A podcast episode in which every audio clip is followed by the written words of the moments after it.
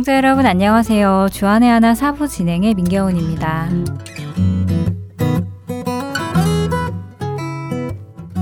몇 달 전 이슬람 지역에서 의료 선교를 하고 계시는 선교사님 부부가 저희 할텐 서울 복음 방송에 말씀을 전하시기 위해 방문하신 적이 있습니다. 그날 그분들의 이야기를 들으며 인내하고 기다리는 것이 얼마나 어려운 것인지 새삼 생각해 보게 되었었는데요. 그분들이 그날 보여주셨던 사진 중에 한 장이 제 안에 오랫동안 기억되고 있습니다. 그 사진은 어느 한 분이 차 안에서 몸을 굽히고 한 장의 담요에만 몸을 의지해서 잠을 자고 있는 모습이었습니다. 저는 그 사진을 보며 아마도 전도를 다니시다가 이렇게 길에서 잠을 주무신 적도 있었나 보다라는 생각을 했었지요. 그런데 사진에 대한 선교사님의 설명을 듣고는 놀라지 않을 수 없었는데요.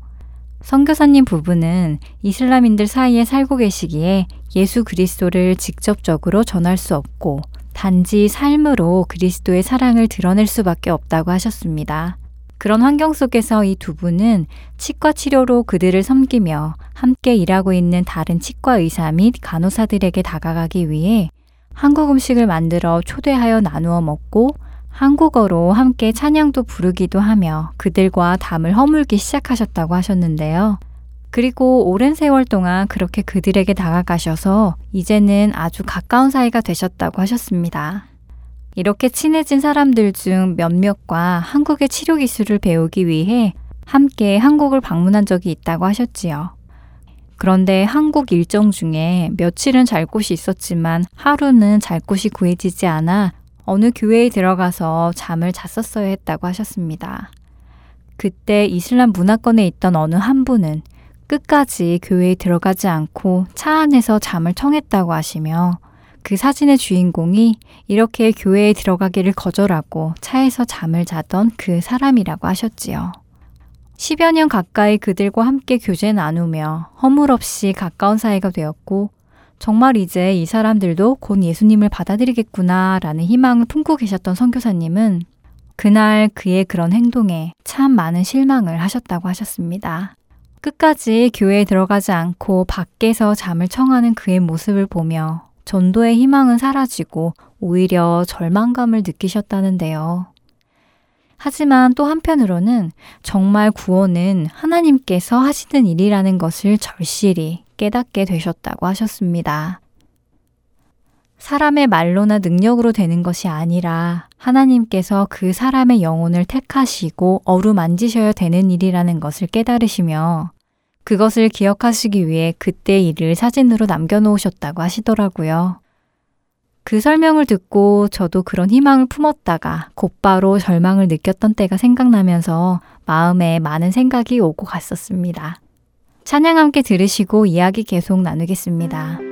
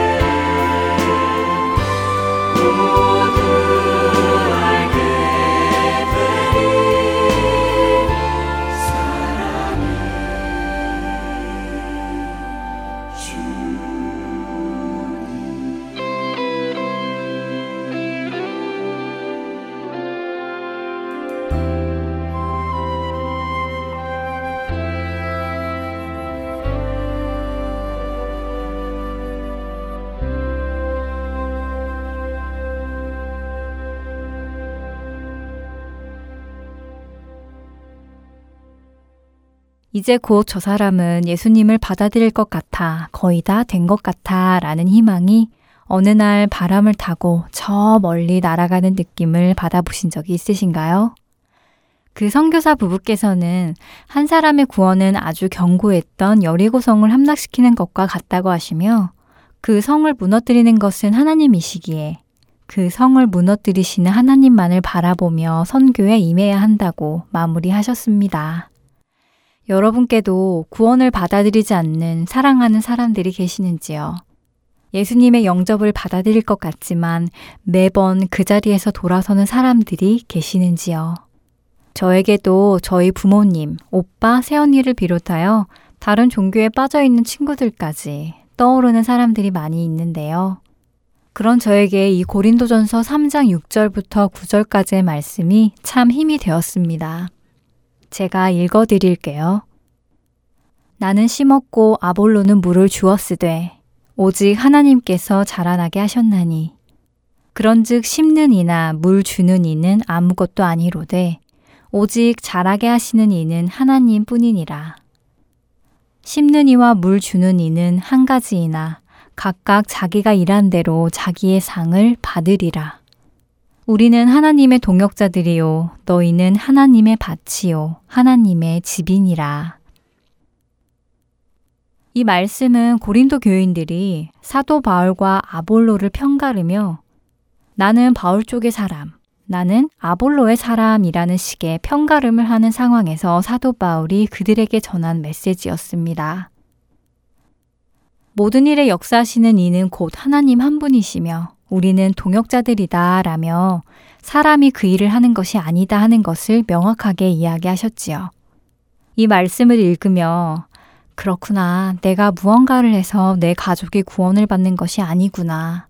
구원의 역사는 하나님께서 이루시는 것이며 나는 그저 씨를 뿌리는 나의 일, 물을 주는 나의 일, 그저 하나님께서 맡기신 그 일을 해 나가면 되겠구나 하는 생각을 하게 되었습니다.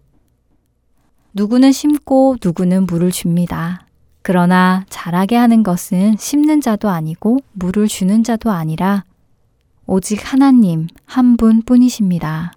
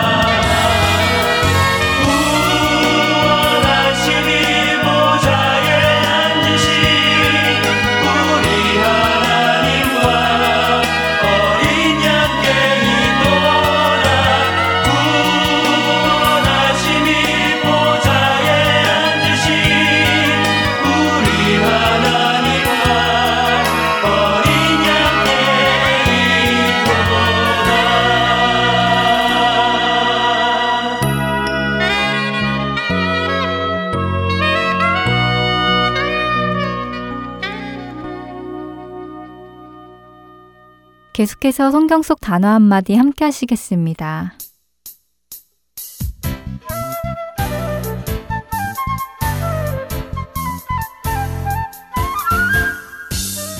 여러분 안녕하세요. 성경 속 단어 한마디 진행의 이다솜입니다. 오늘 여러분과 함께 알아보고 싶은 단어는요, 바로 청지기입니다. 지금 주안의 하나 3부에는 마침 청지기의 삶이라는 프로그램도 방송 중인데요. 이참에 청지기가 무엇을 뜻하는지 함께 알아보기를 원합니다.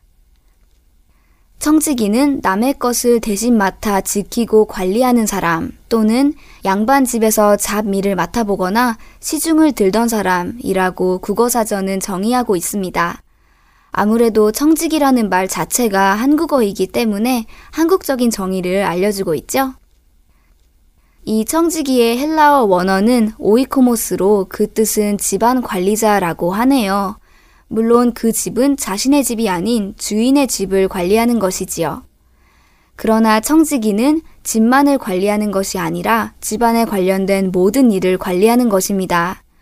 누가복음 12장 42절과 43절을 보면 청지기가 하는 일이 무엇인가를 조금 더 알 수 있습니다.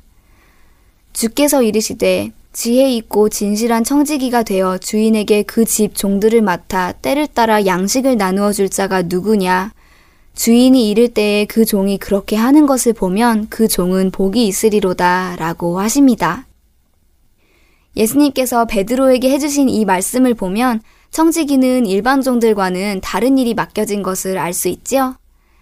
예수님의 이 말씀에서 보면 청지기는 주인의 재산을 관리하며 집안에 있는 종들까지도 관리하는 사람이며 주인이 없을 시에도 주인 대신 주인의 일을 맡아 하는 사람을 의미하는 것을 알 수 있습니다. 우리가 잘 알고 있는 요셉은 애굽 사람 보디발의 집에 노예로 팔려갑니다. 그곳에서 보디발은 요셉을 가정 총무로 삼고 자기의 소유를 다 그의 손에 위탁하여 요셉이 자기의 집과 그의 모든 소유물을 주관하게 했다고 창세기 39장 4절과 5절은 말씀하고 계십니다. 요셉은 보디발의 청지기였던 것이지요. 이렇게 주인의 소유를 위탁받아 관리하는 것이 청지기의 임무입니다. 성경은 우리 그리스도인들을 청지기에 비유하기도 하십니다. 베드로전서 4장 10절과 11절 말씀 일부를 읽어드리겠습니다. 각각 은사를 받은 대로 하나님의 여러 가지 은혜를 맡은 선한 청지기 같이 서로 봉사하라. 만일 누가 말하려면 하나님의 말씀을 하는 것 같이 하고 누가 봉사하려면 하나님이 공급하시는 힘으로 하는 것 같이 하라. 이는 범사의 예수 그리스도로 말미암아 하나님이 영광을 받으시게 하려 함이니. 또 디도서 1장 7절도 이렇게 말씀해 주십니다. 감독은 하나님의 청지기로서 책망할 것이 없고 제 고집대로 하지 아니하며 급히 분내지 아니하며 술을 즐기지 아니하며 구타하지 아니하며 더러운 이득을 탐하지 아니하며 우리는 하나님의 청지기입니다. 우리에게 주어진 모든 환경, 재산, 또 주변 사람들까지 모두 다 하나님께서 허락해 주신 것이고 맡겨 주신 사람들입니다. 그렇기에 우리는 모든 것을 맡겨 주신 하나님의 뜻을 따라 모든 것을 관리해야 할 것입니다. 다음 한 주간도 삶 속에서 하나님이 맡겨주신 모든 것들을 감사함으로 또 열심히 지키시며 선한 청지기로 살아가시는 저와 여러분 되기를 소망하며 기도합니다. 성경 속 단어 한마디 다음 주에 찾아뵙겠습니다. 안녕히 계세요.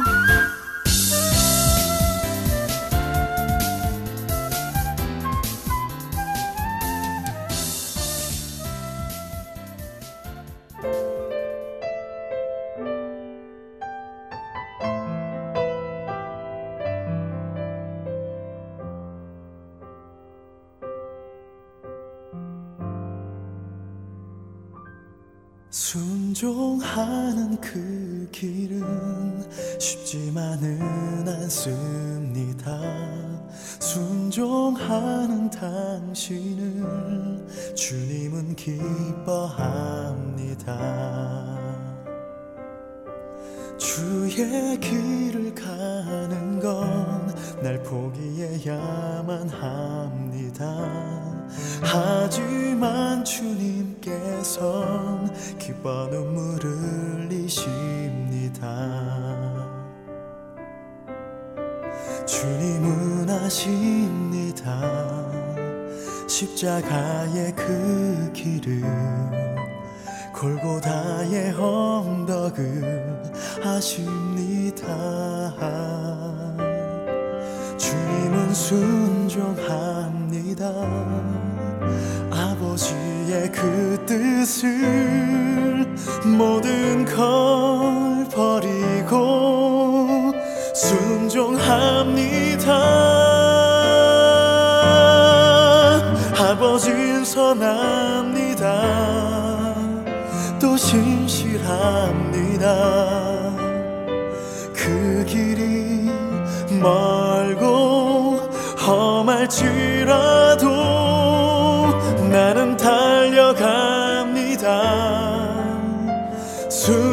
순종합니다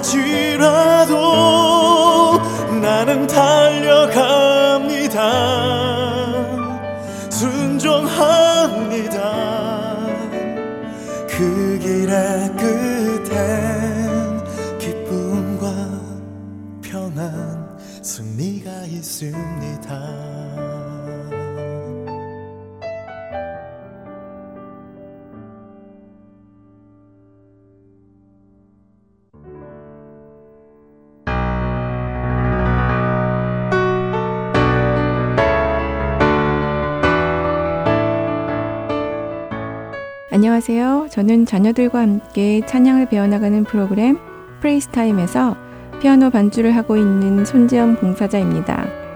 자녀들에게 성경적 가치관을 심어주기 위해 제작된 주안의 하나 육부에는 성경 말씀을 함께 읽어나가는 Let's Read the Bible, 찬양을 함께 배우는 Praise 그리고 드라마를 통해 삶 속에서 하나님의 뜻을 배워나가는 Story Time이 준비되어 있습니다. 특별히 Let's Read a Bible에서는 타주에 살고 있는 자녀들의 참여를 기다리고 있습니다. 주안의 하나 6부의 CD가 필요하신 분들은 본 방송사 사무실 전화번호 602-866-8999로 연락 주시면 보내드리도록 하겠습니다.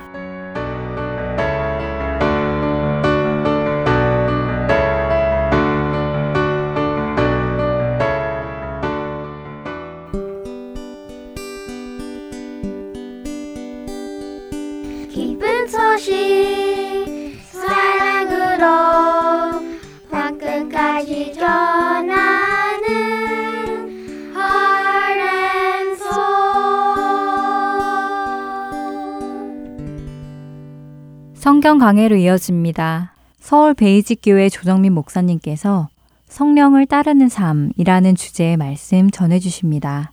은혜 시간 되시길 바랍니다. 사람이 혼자 할 수 없는 것이 두 가지 있다고 그래요. 결혼하는 것과 크리스찬이 되는 것이라고 합니다. 뭐 결혼이야 당연히 배우자가 있어야 되는 것이죠. 크리스찬이 되는 것도 혼자 될 수 없는 일입니다. 누구와 같이 있는 삶입니까? 전도한 사람입니까? 아니면 우리가 같이 신앙생활을 하는 믿음의 형제 자매들입니까? 아니요, 크리스찬이 된다는 것은 그리스도와 함께 하는 삶입니다. 어떻게 해요? 어떻게 함께 합니까? 예수님께서 내 안에 오셔야 크리스찬입니다. 어떻게 그분이 안에 들어오십니까? 성령님께서 그분께서 약속하신 성령이 내 안에 계셔야 크리스찬입니다. 우리는 이 그리스도가 안에 있다고 하는 이 안에라고 하는 독특한 표현에 주목해야 합니다. 그리스도께서 안에 계시고 내가 그리스도 안에 있는 삶, 이걸 상호 내주의 삶이라고 말합니다. 서로 안에 거하는 것이죠. 물리적인 세계에서는 불가능한 일입니다. 나보다 큰 이가 내 안에 계신다는 것도 불가능한 일이고, 내가 그분 안에 동시에 있다는 것도 말이 안 되는 얘기예요. 그러나 이게 믿음의 비밀이고 크리스찬의 비밀이에요. 그래서 예수님께서는 요한복음을 통해서 이 비밀에 관한 말씀을 계속 해 주셨던 것입니다. 먼저 요한복음 오늘 14장 16절 17절 말씀 한번 먼저 읽겠습니다. 예수님께서 어떻게 그분이 우리 안에 거하시기는 그런 삶을 우리에게 허락하실 것인지를 말씀해 주셨다는 것이죠. 16절 17절에 있습니다. 시작. 내가 아버지께 구하겠으니 그가 또 다른 보혜사를 너희에게 주사 영원토록 너희와 함께 있게 하리니 그는 진리의 영이라 세상은 능히 그를 받지 못하나니 이는 그를 보지도 못하고 알지도 못함이라 그러나 너희는 그를 아나니 그는 너희와 함께 거하심이요 또 너희 속에 계시겠음이라 예수님께서 내가 너와 영원토록 함께 하기 위해서 내가 또 다른 보혜사 성령을 보내주실 터인데 그 성령이 너희 안에 거하게 되면 너희들은 영원히 영원토록 함께 있는 존재가 된다는 것입니다. 크리스찬이란 그리스도와 영원히 함께 있는 존재입니다. 크리스찬이란 영원한 삶이 시작된 사람입니다. 저는 여러분들이 지금 영원의 시간을 걷고 있다는 것을 기억하게 되시기를 바랍니다. 100세 시대다, 120 시대다. 그래서 이 땅의 삶을 무슨 직업으로 무슨 일을 하고 살 것인가? 중요한 계획이에요. 필요한 계획입니다. 그러나 더 중요한 것은 우리가 노후 대책을 살아가는 사람들이 아니에요. 우리는 본질적인 사후 대책을 가지고 있기 때문에 영원의 삶을 지금부터 살기 시작한 사람들이라는 것이죠. 이 안에 내가 그리스도 안에 그리스도가 내 안에 있는 삶 이게 구원받은 삶 아닙니까? 세상이 전부인 줄로 알고 살고 보이는 것들만이 전부라고 살아가는 이 세상 가운데서 예수님께서 이 땅에 오셔서 해결한 일이 무엇입니까?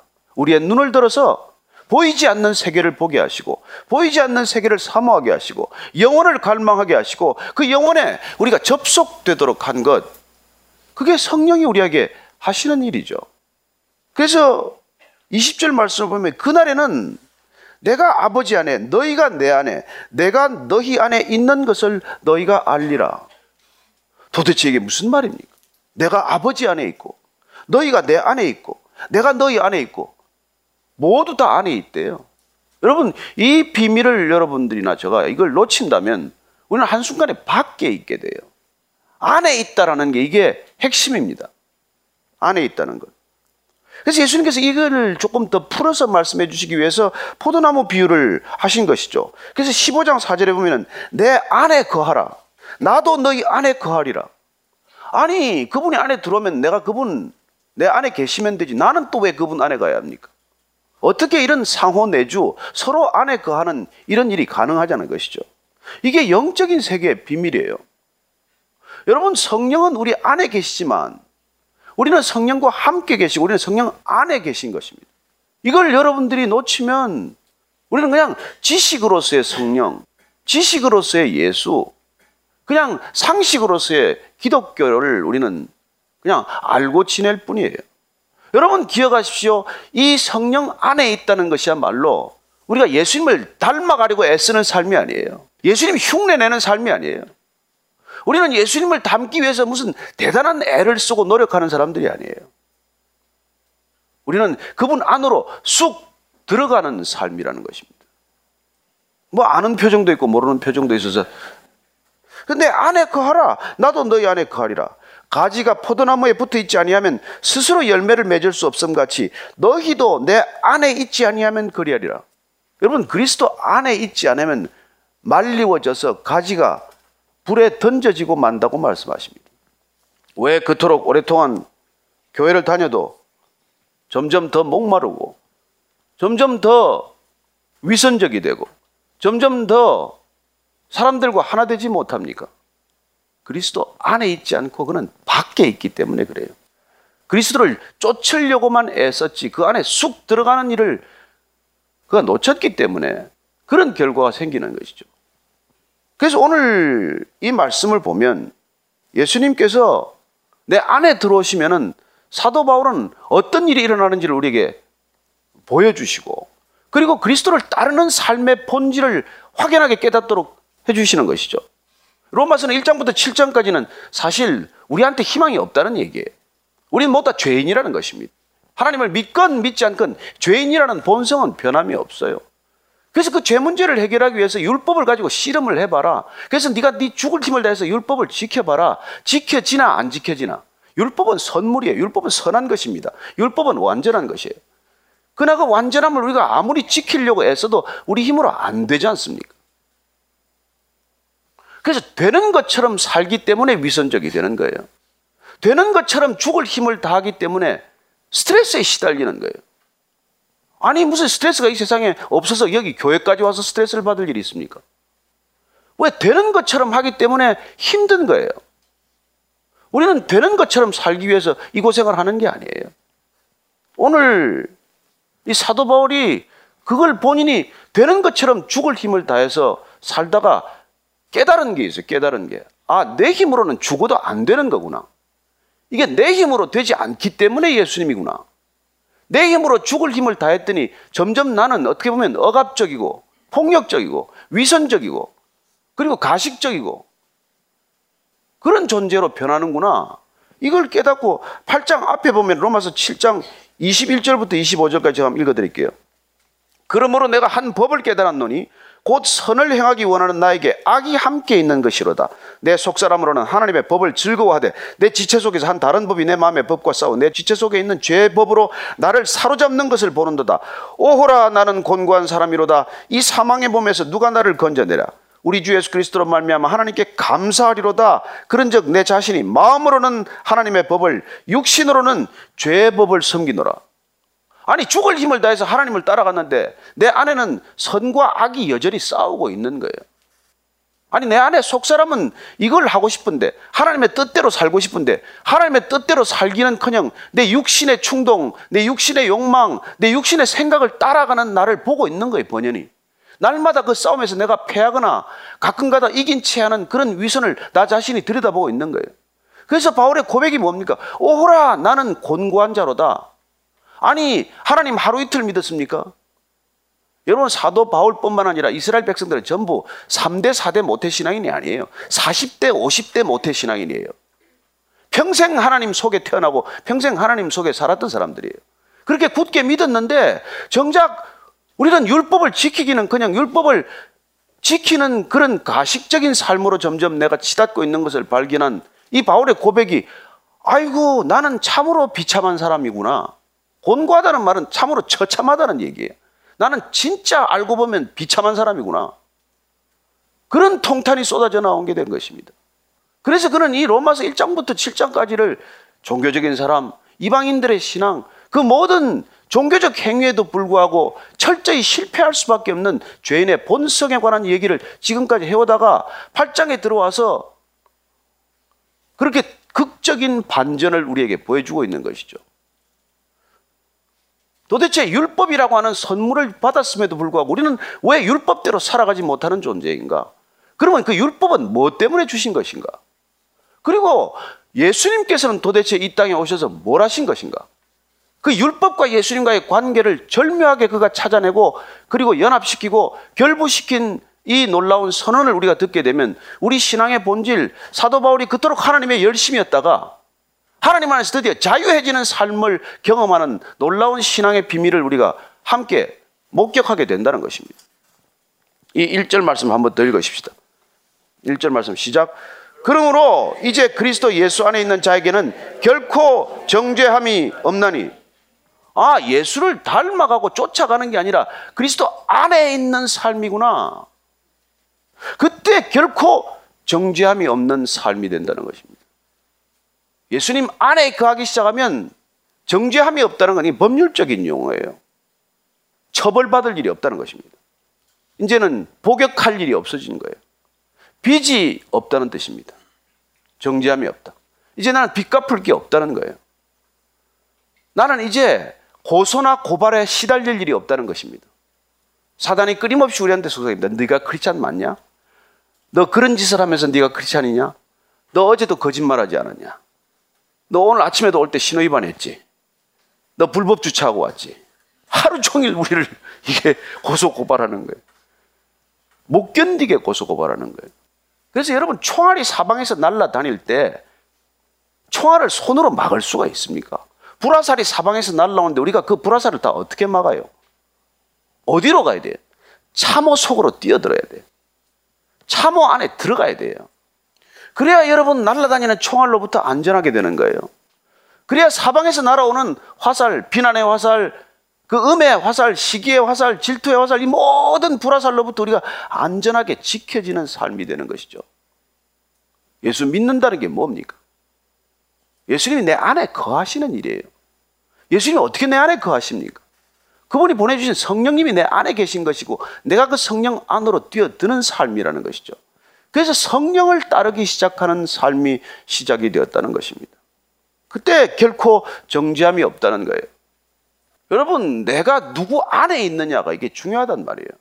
저는 여러분들이 이 신앙이란 놀랍게도 내가 누구 안에 있는지를 아는 삶이고 그분이 나한테 주신 놀라운 이 성령이 내 안에 있다는 걸 항상 알기 때문에 이걸 늘 끄집어내서 봐야 되는 거예요.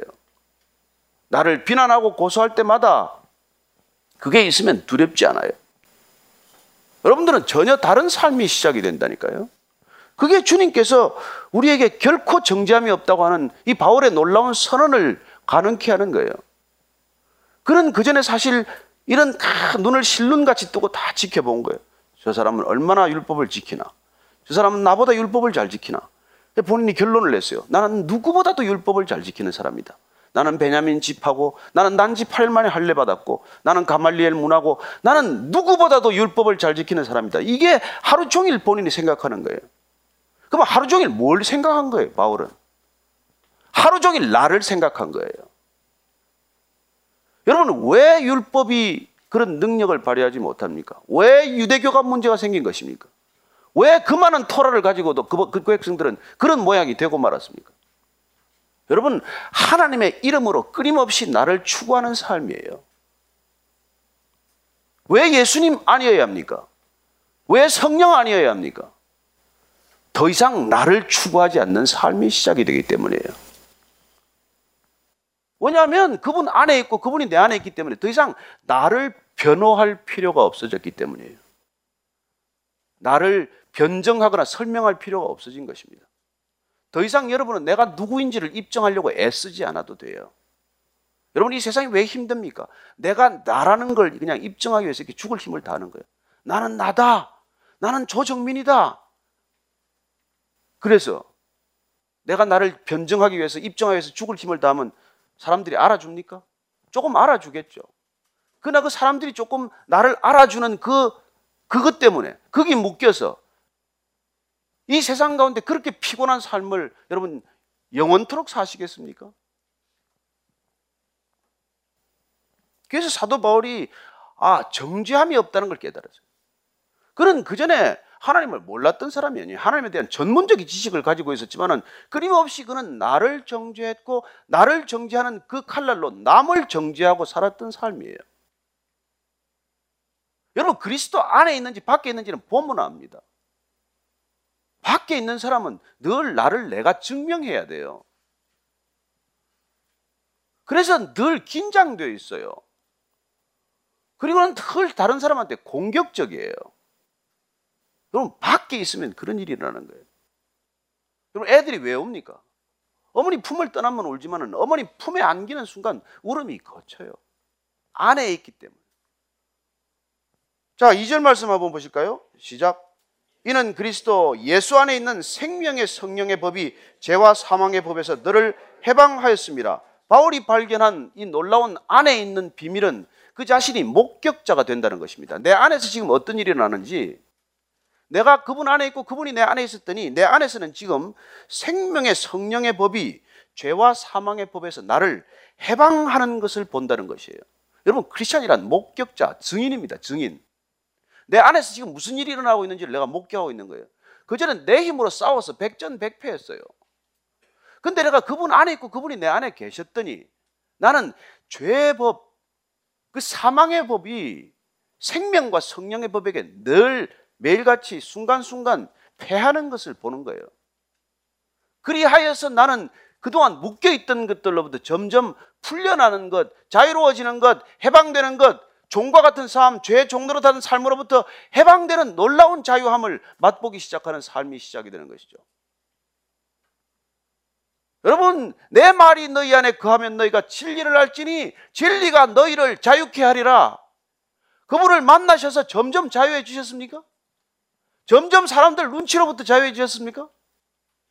저는 사실 나와서 대표 기도할 때 한 주간 죄만 짓고 와서 또 여기 와서 뭐 이렇게 합니다는 기도를 사실 들을 때마다 마음이 좀 불편해요. 여러분 한 주 동안 그리스도 안에 있었으면 뭐 그렇게 죄질 일도 없어요. 한 주간 동안 하나님을 의식하고 하나님을 생각하면서 살았으면 여러분 참호 속에 있다가 안전하게 온 거예요.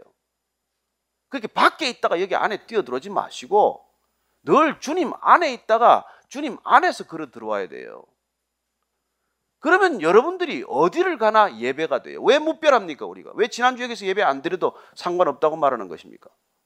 여러분이 그리스도 안에 있기 때문에 그리스도 안에 있는 사람은 그 사람이 어디에 있건 예배적 삶이 펼쳐지고 있고 그분이 있는 삶의 자리가 예배의 자리예요. 그게 안 되면은 우리는 큰 성가대가 있고 좌석이 쾌적하고 그냥 뭐 놀라운 성전이 있고 거기 가서 예배 드리면 대예배를 드린 것 같아. 이런 작은 데 오면 소 예배를 드리는 것 같아. 집에 있으면 예배가 안 드려져요. 그런 종교인을 만들어 놨기 때문에 크리스천은 능력 있는 크리스천이 되지 못하고 늘 어디 쪼들리는, 쫓기는, 불안한, 염려와 근심에서 벗어나지 못하는 그런 작은 크리스천을 만들어 놓는 거예요. 여러분들이 진정 예수 그리스도 안에 있으면 죄와 사망의 법에서 끊임없이 우리를 올가매는 것 정죄하고 비판하고 조목조목 따지고 너 이거 아니 이거 지켰니? 질식합니다 질식해요. 그리스도 밖에 있는 사람들 만나면 더 고약스러워요. 어제 낮에 제가 전도를 위해서 골수 불교 성도를 만나 3시간 동안 제가 얘기를 나누었어요. 근데 안타까운 그분의 아내는 크리스찬이에요. 못해 또 신앙인지 크리스찬이에요 근데 그 아내의 정죄 때문에 그냥 교회 교자 듣기도 싫고 예수 예자도 듣기 싫고 하나님 하자 들으면 경기를 일으키는 거예요. 여러분 그리스도인들 때문에 예수님이 안전해지는 거 아십니까? 교회 때문에 예수님이 안전해지는 거 아십니까? 정작 예수님은 자유케 했는데 교회나 크리스천들이 그렇게 사람들을 다가가서 더 자꾸 정죄하고 비판하는데 누가 그 마음을 열고 예수께로 돌이키겠어요? 저는 여러분들이 우선 이 해방을 경험해야, 이 자유함을 경험해야, 이 자유가 궁금해져야 여러분 불신자들이 마음이 연다는 걸 아십니까? 나는 구원받았는데 너는 지금 지옥 갈 거야. 그 사람들은 뭐라고 하는지 아십니까? 내가 차라리 네 하고 있는 것보다 지옥 가는 게 낫겠다. 그런 그런 그리스도인들을 수없이 만들어 놓은 거예요. 저 사람 때문에 내가 저 사람 있는 곳에 가고 싶다가 아니에요. 저 사람이 말하는 걸 들으니 저기 안 가야 되겠다. 저 사람이 말하는 걸 들으면 그건 진짜가 아니다. 이런 생각들을 우리가 날마다 심어준다면 이건 무슨 일입니까? 이게 무슨 일이에요? 왜냐하면 그가 그리스도 안에 있지 않고 스스로 착각하고 있는 거예요. 그리고는 날마다 남을 비판하고 정죄해요. 내 아니면 안 되고 여기 아니면 안 된다고 말해요. 왜 여기 아니면 안 돼요? 여러분이 주일 예배 여기 아니면 어디서 드린들 어때요? 여러분이 예배자로 서 있으면 어디 가도 그것은 예배가 이루어지지만 여러분이 그리스도 밖에 있으면 여기 있으나 저기 가나 예배를 드리는 게 아니에요. 그냥 스펙데이터죠. 뭐 관람객이죠. 뭐 오늘 저기는 설교가 누가 저기 찬양은 누가 하나 여기는 피아노가 없네. 뭐 이런 게 눈에 들어오고 끝나겠죠. 여러분 기억하십시오. 여러분이 그리스도 안에 있을 때 여러분이 가는 곳이 예배당이고 하고 있는 삶이 예배가 될 줄로 믿으십시오. 그게 주님이 이 땅 가운데 우리를 해방케 하는 이유예요. 성령이 우리 안에 오고 내가 성령 안에 있으면 그런 놀라운 해방, 자유를 경험한다는 것이죠. 그래서 예수님께서 이 땅에서 우리를 성전으로부터 종교로부터 예배 형식으로부터 우리를 죽음으로부터 무덤으로부터 우리를 계속 불러내는 분이에요. 그게 안에 도로 밀어넣는 분이 아니고 3절 말씀 4절 말씀 읽습니다. 시작. 율법이 육신으로 말미암아 연약하여 할 수 없는 그것을 하나님은 하시나니 곧 죄로 말미암아 자기 아들을 죄 있는 육신의 모양으로 보내어 육신의 죄를 정하사 육신을 따르지 않고 그 영을 따라 행하는 우리에게 율법의 요구가 이루어지게 하려 하심이니라. 결론은 무엇입니까? 율법이 육신으로 말미암아 할 수 없는 걸 예수님께서 하나님 아버지께서 아들을 보내셔서 다 율법을 마치게 하시고 율법을 완성케 하심으로 율법을 모두 마친 그분 안에서 율법의 완성을 목격하는 증인 되도록 우리를 부르신 것이에요. 놀랍지 않습니까?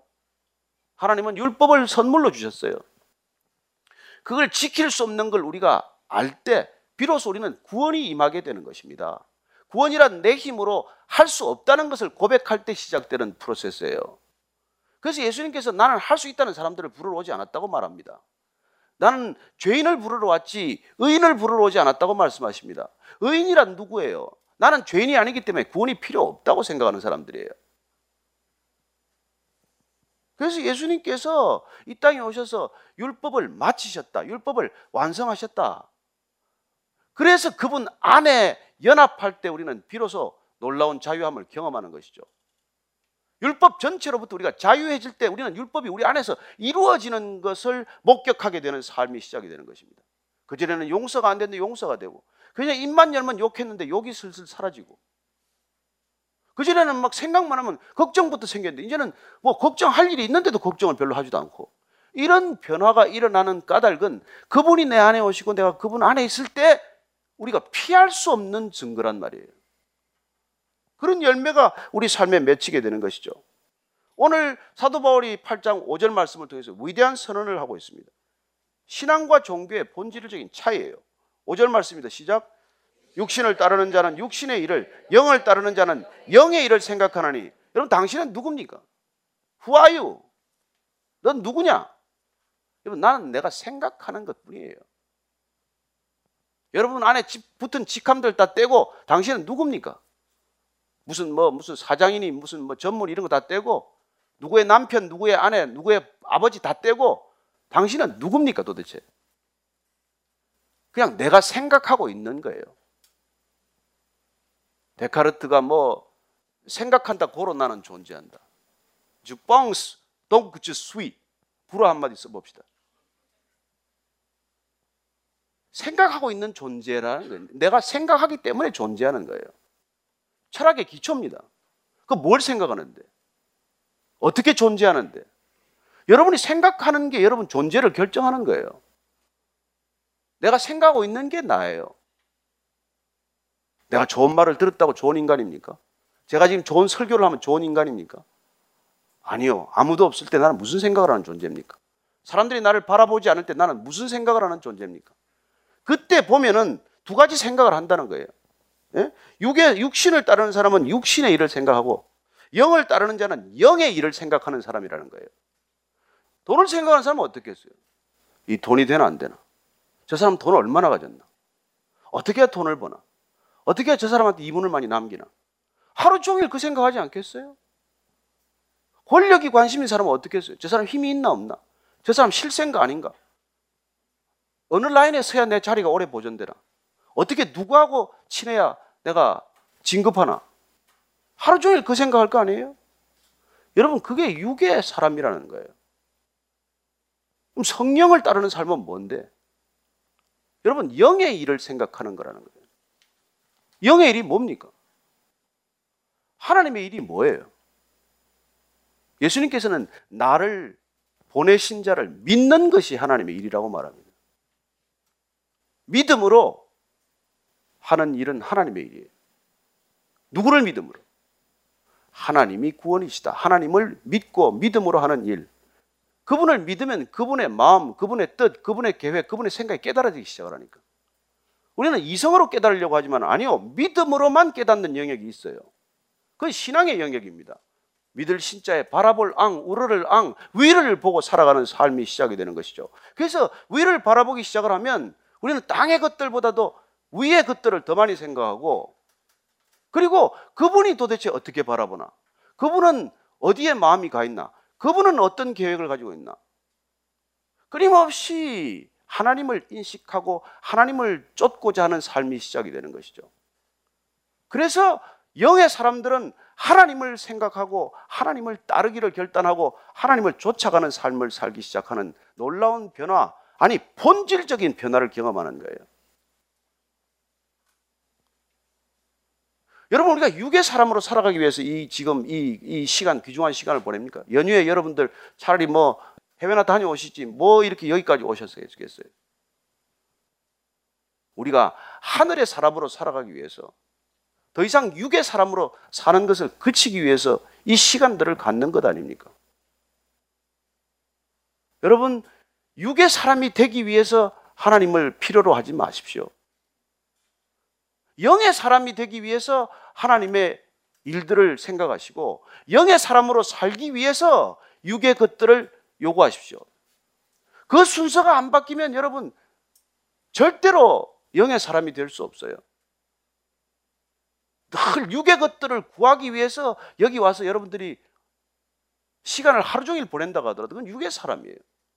그러나 영의 것들을 생각하고 영의 일들을 이루어내기 위해서 땅의 것들을 주장한다면 하나님께서 필요한 것 다 주실 거라고 믿습니다. 그 약속하셨으니까. 저는 오늘 이 육신의 생각에 대해서 이렇게 말하는 것을 다시 듣게 되기 바랍니다. 6, 7, 8절입니다. 시작. 육신의 생각은 사망이요 영의 생각은 생명과 평안이니라. 육신의 생각은 하나님과 원수가 되나니 이는 하나님의 법에 굴복하지 아니할 뿐 아니라 할 수도 없습니다. 육신에 있는 자들은 하나님을 기쁘시게 할 수 없느니라. 육신의 생각은 해봐야 그 생각을 하루 종일 해봐야 그건 죽음에 이르는 길이라는 거예요. 여러분, 그 죽음에 이르는 길입니다. 영의 생각은 생명의 길이고 평안의 길이라는 거예요. 주님께서 성령을 받으라고 말씀하시면서 처음 하신 말씀이 뭐예요? 평안이 있을지어다. 평안이 있을지어다. 샬롬. 여러분 왜 불안하십니까? 예수님 밖에 있기 때문이에요. 왜 잠이 안 오고 근심이 그렇게 많습니까? 성령 밖에 있기 때문이죠. 왜 그렇게 걱정 근심이 많습니까? 성령에 plug in 되지 않았기 때문이죠. 여러분 성령님이 내 안에 계시면 하나님과 plug in 되는 거예요. 성령님은 플러그와 같아. 그래서 우리가 이 세상에 플러그 되어 있는 걸 뽑아서 하나님께로 plug in 하는 거예요. plug in 여러분들 오늘 외우고 가세요. P L U G I N. 예? P L U G I N. P pray. 성령은 우리가 말할 수 없는 탄식으로 기도, 기도하시는 분이에요. L lower lower. 우리를 낮추시는 분입니다. 점점 더 낮추실 거예요. 점점 겸손하게 할 것입니다. unite 하나님과 연합하게 하십니다. G는 grace. 그때 비로소 은혜가 흘러들기 시작해요. 은혜란 내가 낮아져야 되고 그분께 기도해야 되고 예? 그분과 연합될 때 자연스럽게 흘러드는 거예요. unite 붙어 있기만 하면 내가 붙어 있기만 하면 너는 열매를 맺을 것이다. 그렇게 열매가 grace의 은혜예요. 우리 삶에 은혜로 맺히는 게 열매 아닙니까? I integrity integrity. 여러분 하나님과 연합될 때 우리는 진실해집니다. 정직해집니다. 진지해져요. 그 다음에 N이 뭐 N. Never mind, never mind. 걱정하지 마십시오. 걱정하지 마. Never mind. 왜 염려하십니까? 기도할 수 있는데. 왜 염려하십니까? 하나님이 아버지인데. 제발 하나님을 동네 아저씨처럼 생각하지 마십시오. 하나님을 아버지라고 부르지를 말든지 그렇게 걱정하려면은 왜 아버지를 아버지답게 대접을 못 하시면서 자꾸 그래서 여러분들이 이 성령이 오시면은 그렇게 삶의 모든 영역에서 내가 원컨 원치 않건 그런 변화가 일어나게 된다는 거예요. 저는 이런 변화를 여러분들이 날마다 경험하시게 되기를 축원합니다. 구절 읽습니다. 시작. 만일 너희 속에 하나님의 영이 거하시면 너희가 육신에 있지 아니하고 영에 있나니 누구든지 그리스도의 영이 없으면 그리스도의 사람이 아니니라. 여러분 그리스도의 영이 없으면 아무리 교회 다녀도 그리스도인 아니에요. 그리스도의 영이 없으면 아무리 무슨 직분을 맡아도 그리스도인이 아니에요. 성령이 플러그인 하지 않으면 그는 아무것도 해결되지 않아요. 시간만 보내고 있는 것이죠. 이 땅의 것들만 구하느라고 애쓰고 수고하고 시간만 보내고 있는 것이죠. 안 믿는 사람보다 더 불쌍한 사람이에요. 사도 바울이 얼마나 답답하면 가장 비참한 게 그런 그리스도인이라고 말하겠어요. 그러나 그리스도께서 너희 안에 계시면 몸은 죄로 말미암아 죽은 것이나 영은 의로 말미암아 살아 있는 것이니라. 여러분 영적인 세계에서 보면은 이 영이 없는 사람들은 그리스도의 영이 없는 사람들은 살아 있다고 하나 죽은 거예요. 죽은 목숨이에요. 살았다 하나 죽은 자예요. 왜요? 그는 바다에 잡혀가지고 횟집에 수족관에 들어있는 고기나 마찬가지. 지는 살았다고 하나 죽은 거예요. 손님이 와서 찍으면 그날 횟감으로 그냥 가는 거예요. 여러분 큰 나무가 밑둥이 잘리면은 며칠간 시퍼렇게 살아 있어요. 살아 있어. 살아 있다고 하나 죽은 거예요. 죽은 거.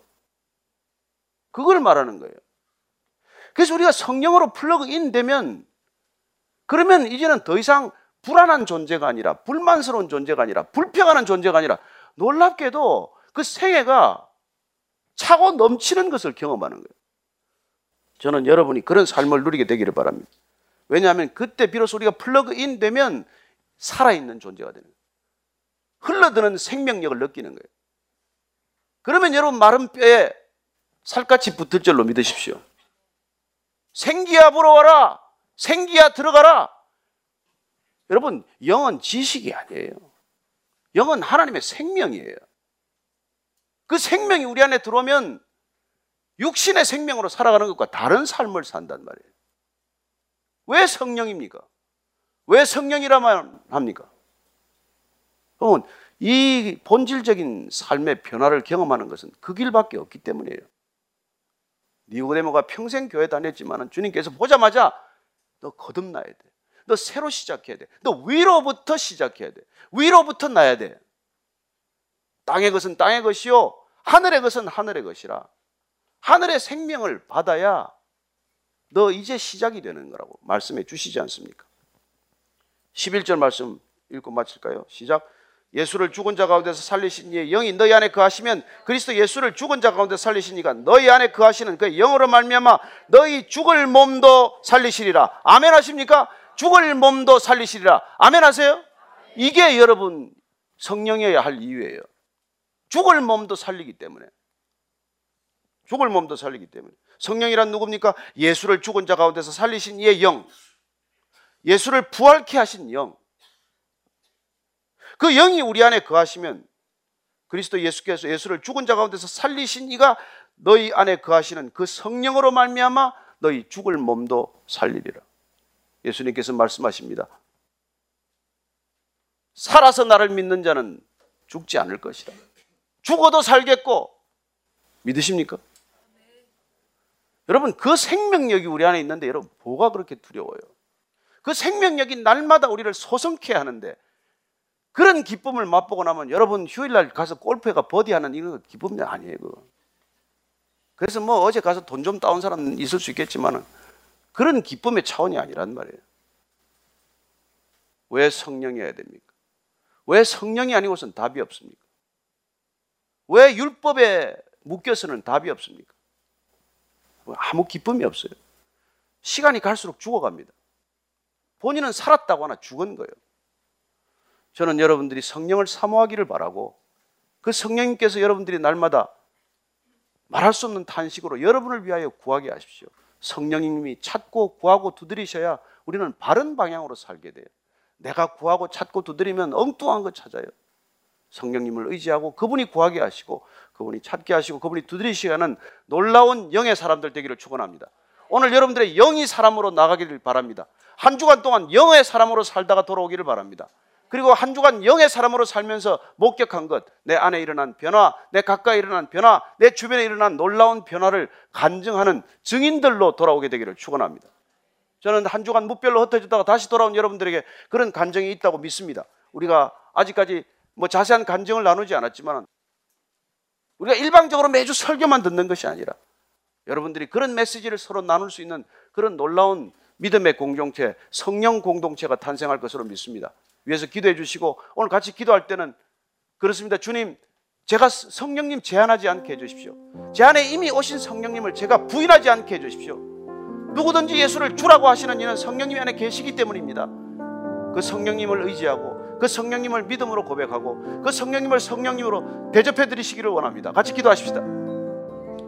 이 땅 가운데 주신 놀라운 선물, 율법을 완전케 하는 그 놀라운 선물, 성령님 우리 간에 오셨사오니 주님 우리 안에 계신 성령님 날마다 우리를 빚어가서 우리 안에 우리 힘으로 이룰 수 없는 우리 힘으로 도저히 이룰 수 없는 성령의 열매를 맛보게 하여 주옵소서. 그래야 사랑과 희락과 화평과 오래 참음과 자비와 양선과 충성과 온유와 절제와 같은 놀라운 성령의 열매가 날마다 우리의 삶 가운데 주렁주렁 열리게 하여 주옵소서. 그 열매 담을 넘어 이웃을 풍성하게 하여 주옵소서. 그 열매가 우리 가정을 변화시키고 우리의 일터를 변화시키고 이 세상을 변화시키는 놀라운 주님의 간증이 되게 하여 주옵소서. 예수님 이름으로 기도합니다. 아멘.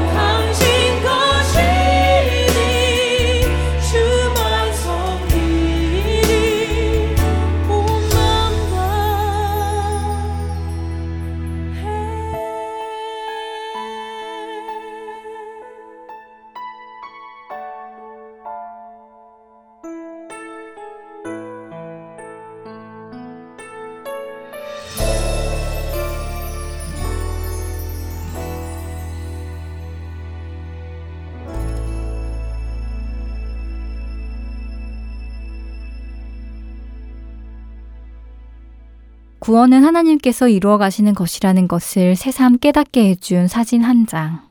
우리는 우리의 눈으로 사역의 열매를 보지 못해 아쉬워하고 절망할 때도 있습니다. 하지만 절망할 필요가 없지요. 잘하게 하는 것은 우리의 일이 아니기 때문입니다. 우리는 구원을 이루어 가시는 하나님의 종으로서 씨앗을 심고 물을 주면 되는 것입니다. 우리는 우리에게 맡겨진 일을 성실히 하면 하나님께서 그들을 자라게 하실 것입니다. 오늘 여러분의 주변에 마음이 굳어 견고해 보이는 여리고성과 같은 분들이 계시리라 믿습니다. 여리고성은 이스라엘 백성들의 군사력으로나 대단한 계획으로 무너뜨린 것이 아닌 것을 우리는 잘 알고 있습니다. 이스라엘 백성이 하나님의 말씀에 순종하여 묵묵히 그 성을 돌았을 때에 하나님께서 그 성을 무너뜨려 주셨지요. 우리 주위에 견고해 보이고 구원을 받아들일 것 같지 않아 보이는 그분들을 향해 내 힘으로, 내 언변으로 복음을 전하는 것보다는 구원은 주님의 손에 달려있다라는 믿음으로 기도와 강구로 아뢰며 우리는 묵묵히 그리스도인답게 살며 그리스도의 사랑을 나누어야 할 것입니다. 그리고 하나님께서 그들을 택하셨다면 하나님께서는 하나님의 방법으로 하나님의 때에 그 견고한 성을 무너뜨리실 것입니다. 그들을 구원으로 초청하실 것입니다. 다음 한 주도 구원의 주권자이신 하나님께 의지하여 계속해서 기도와 강구를 쉬지 않는 우리 모두가 되기를 소망하며 지금 이 시간 마치겠습니다. 주안의 하나 사부 함께 주셔서 감사드리고요. 구성과 진행의 민경훈이었습니다. 다음 시간에 뵙겠습니다. 안녕히 계세요.